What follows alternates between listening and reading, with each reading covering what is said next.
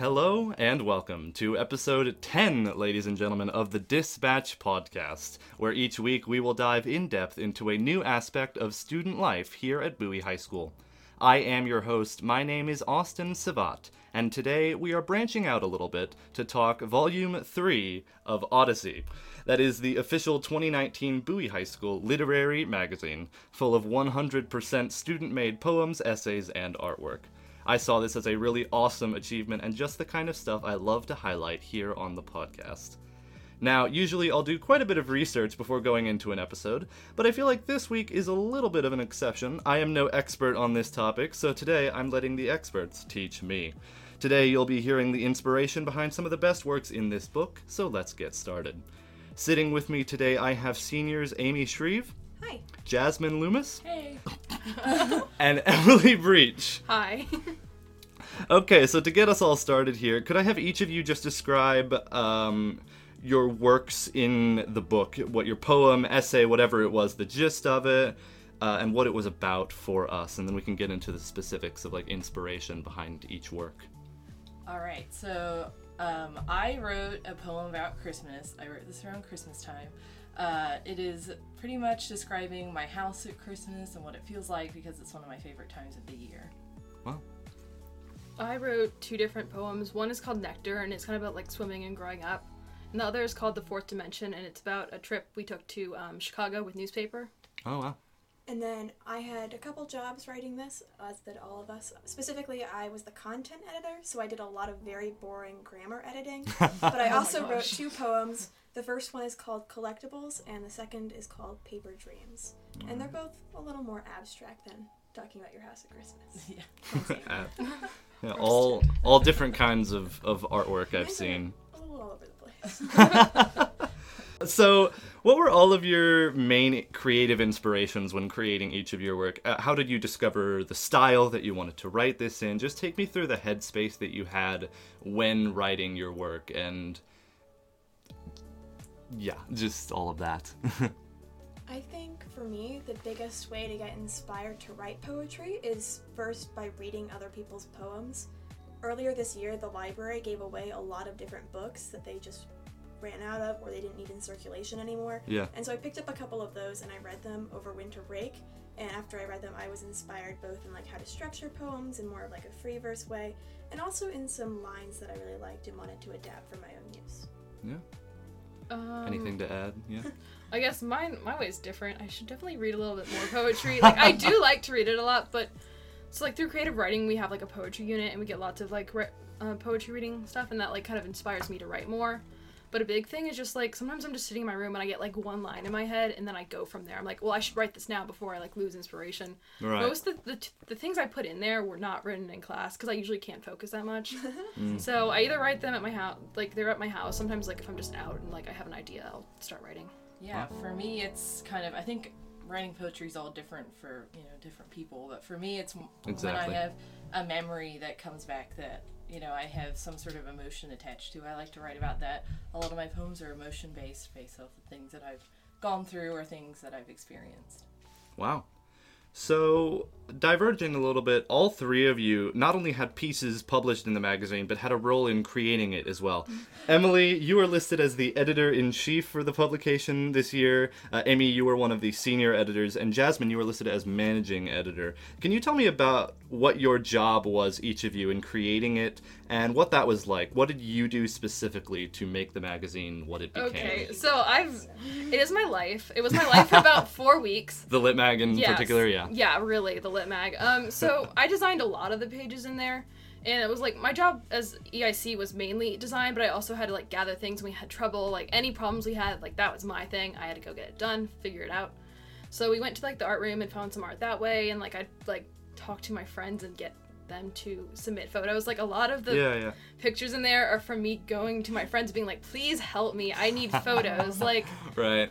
Artwork from all over the Yes. place that I saw. Like, there's so many different credited artists Mm-hmm. and, you know, wor- works of art just everywhere, which I think is one of the really cool elements of this and how many students came together to put it all put it all together. Yeah. um, I got a lot of like ideas from last year. So I worked on it last year too. I did some of the design. I didn't really have as big of a role. This year I did about three of the sections, which that was that was a lot to do. Ambitious, With. oh, yeah. But I was like, I want to do this. I want to make it something I'm proud of. So Yeah. that was kind of the thing. I Totally. was just sitting in my room, staring at my computer until about midnight every night for four weeks, doing design. Like, Rising my up eyes to the would, occasion. Yes, my Oh, yeah. eyes would like twitch. Like I couldn't do anything. Oh And then my I was, gosh. but when it was done, I was so happy. So Yeah, it really it really came together. You know, holding this in my hand is it's really really well done. Really well done. Uh, for for the other two here. Yeah. So um, I helped picking some of the essays that were in there. I had read through a lot of different essays and all those sorts of things and got to read a bunch of people's stories. I also designed a little part of it. Um, I also grabbed a lot of art and I was just I was hoping just kind of making sure that things are on track. And I was kind of working with Emily a lot, trying to make sure that we had the things that we needed, that we had poems that we needed, that we had photos that we needed, um, and trying to reel people in and try and get photos. Yeah. Yeah. I don't have as much of an eye for like aesthetics as Emily and Jasmine, so myself and the other senior editor, Peyton Bellman, mostly did a lot of reading.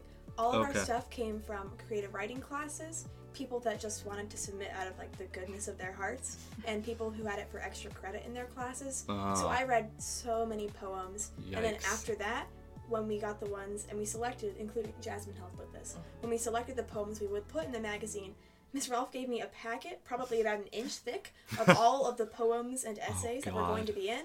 And Peyton and I had to go through and make sure everything was punctuated properly, that there weren't any typos. Editing. I avoided really that. I only did my own.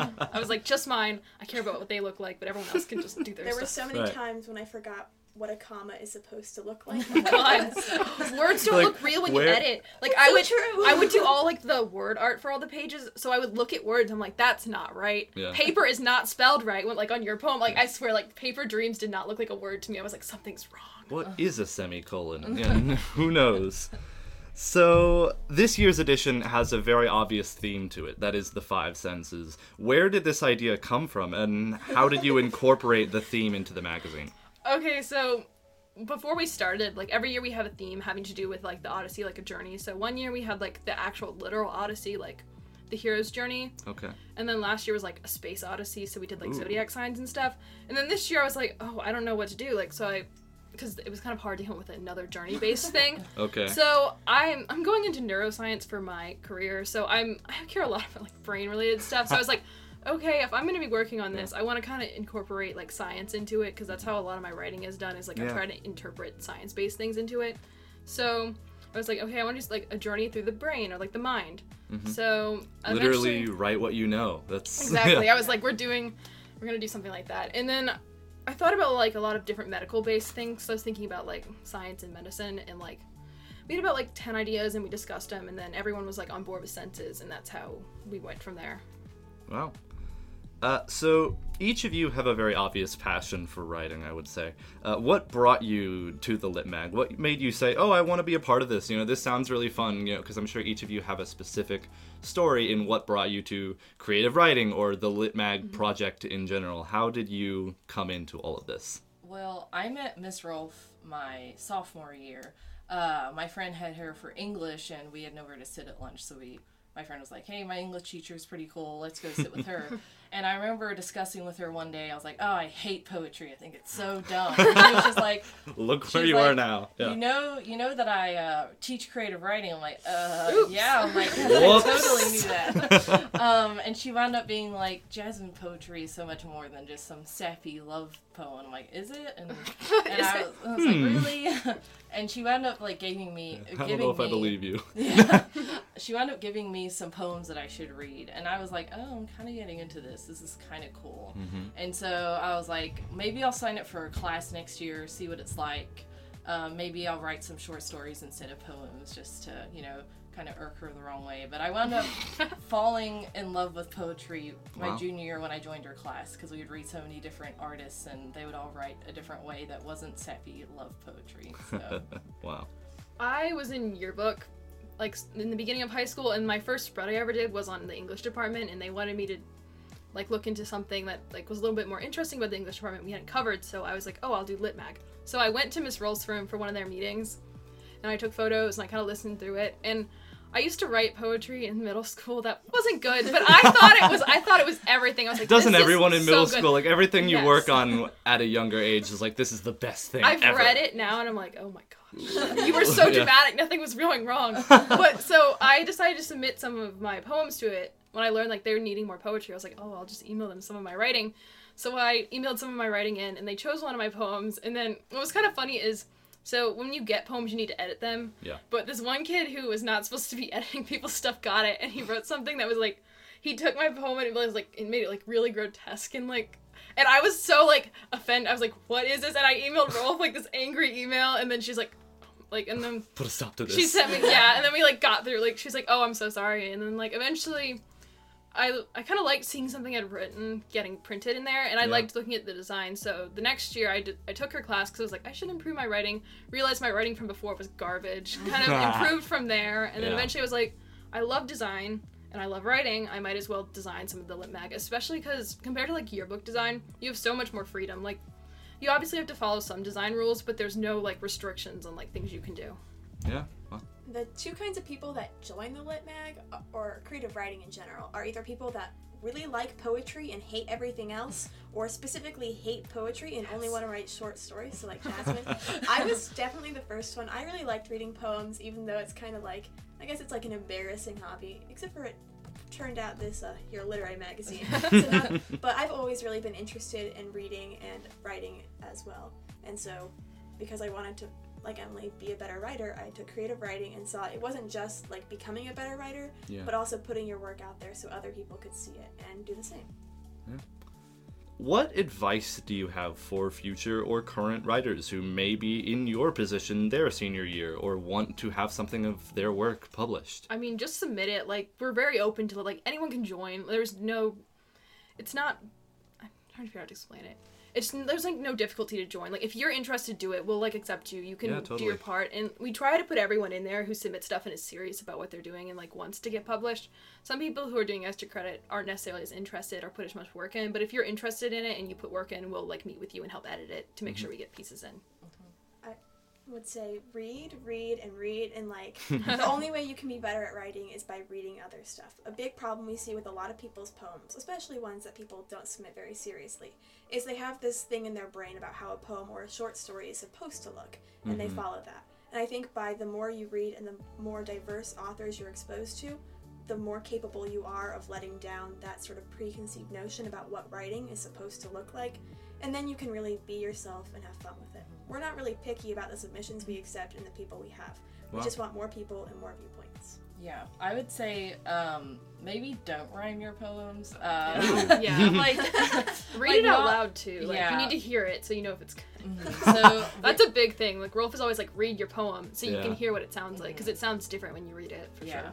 but you know there are plenty of times where you read, uh, I guess amateur poets like work and they're rhyming it and it's just not good. Like there are a few Dr. people. Seuss esque. Oh my gosh. but there are so many people that have nailed it, but they're they've also been writing poems for like t- Yeah. like 20 plus mm-hmm. years mm-hmm. and it's like their life. So, I don't know, trying my advice is just to write about something that you feel passionate about and something that you're really feeling like an emotion because it's hard to write about something that, we're- that you're just not feeling. Like you can't force yourself to write about something unless you are feeling that, you know, or mm-hmm. passionate about it. Rhyming isn't like inherently bad, but it's really bad to constrain yourself into something Yeah. and you don't care about it and you just Yeah. sound, you Yeah. literally just sound like a Dr. Seuss. Yeah. Yep. Yeah. Literally, you have yeah. to have like good purpose with it because we have I think we have a sonnet in there that is really good. It's just like you need to be careful about how you do it so it actually sounds good. It's not just Yeah. these two words rhyme. Cat, rat. That sounds really good. Like that's not it. Don't like be afraid to break the rules. yes. Wow. Yeah. Yeah. Okay, so that is the last of the specific questions that I have for you all. If you have anything else you'd like to say, anything you'd like to promote, uh, let people know how they can get their hands on the magazine. Now is the time, so I open the floor. Okay. So I know on Miss Rolfe's Twitter, which I believe is just like Brie Rolf, Yeah. she has a link to our Ed Backer, so Okay. you can um, donate five dollars, and at five dollars we'll get you a version of the Lit Mag, and you will probably have to go to her room and get your copy. But Okay. yeah, that's Her how you room can is buy um. A210. Yes, A210. The best thing is just to go there and like ask about it. I think Yeah. the Ed Backer thing can be complicated, but like just going up to her room, which she's very approachable. You just like she scares you for like a second, but you're you're good. Like she wants to help you out. She wants she wants to sell them, of course, Of course. because you know we want people to like see our work because it's kind of a small publication people don't know about. But just go to A210, five dollars. You can buy one. We're also having a high tea party, which is really we have it's it's catered by culinary, so that's kind of fun because Okay. the food is great. It's on Monday the 29th at uh, 4:45 p.m. In, In- the Southwest room? in the Southwest Room. Yes, All right. and it's five dollars to get in if you don't have writing in the lit mag. But mm-hmm. All just right. one thing I'd like to say is we would really love to make all of this free for everybody, but unfortunately, the Lit Mag is not something that like is horribly overfunded. and We are don't Right. funded at all. Yeah. Yeah, We're a really we're small like down to the we don't Yeah, have any We're money. down to the wire. and we really appreciate anything people can give us. Mm-hmm. Like we want everyone to be exposed to art, but we also need money so we can make sure that our art is published next year and every Yeah. year after. That is very fair. Yeah. Yeah. So, with that, that just about wraps it up for the 10th episode of the Dispatch podcast. Thank you all so much for coming on. And for those listening, make sure to tune in next Friday on Spotify, SoundCloud, or the Dispatch Online for your weekly dose of interviews, experiences, and a whole lot of good stories. My name is Austin Civatte. Have a fabulous Friday, Bulldogs.